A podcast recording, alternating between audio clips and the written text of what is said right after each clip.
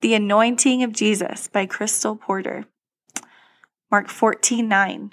Truly I tell you, wherever the gospel is preached throughout the world, what she has done will also be told in memory of her. Let's begin by doing a short recap of today's verses. A woman entered the home of Simon the leper and found Jesus reclining there. She carried an alabaster jar of very expensive perfume. She broke the jar and poured the perfume on Jesus' head. Some of the people there scoffed at her, saying her gesture to Jesus was wasteful. They even rebuked her. They thought she should have sold her perfume and used it to give money to the poor instead.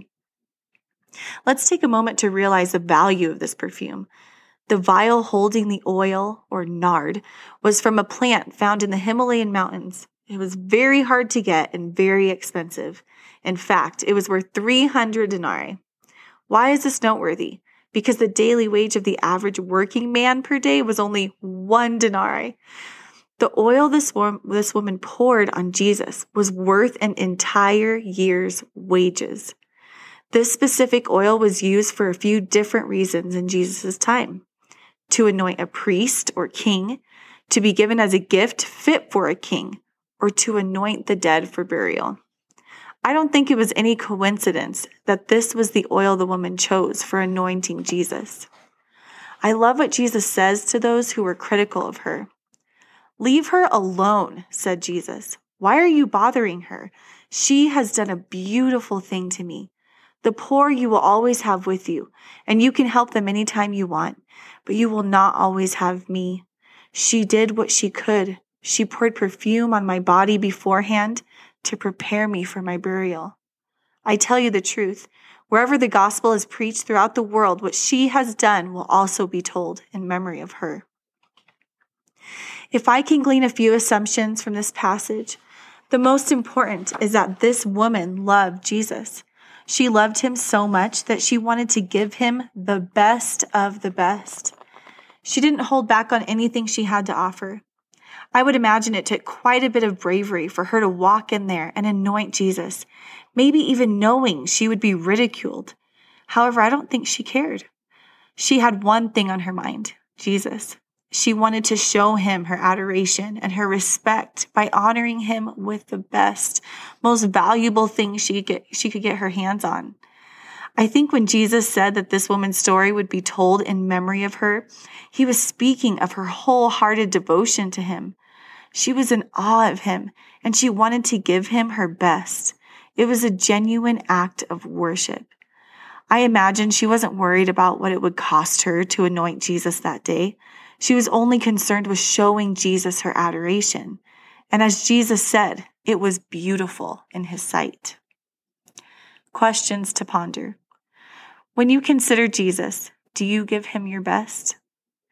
Do you come to him unashamed and unafraid of what others perceive about you as you worship your God? What are a few ways that you can acknowledge God for who he is and what he means to you today?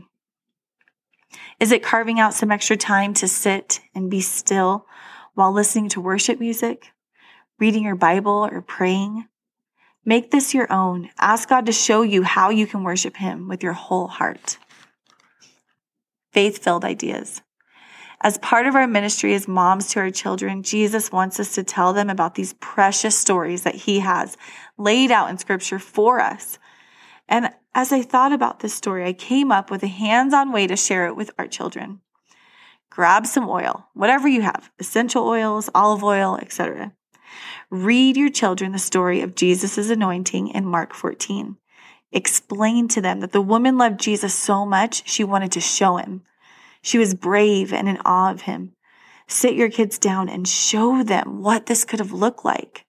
Take it as an opportunity to shower them with your love for them. Rub their feet with the oil. While you do it, tell them about how much you love them.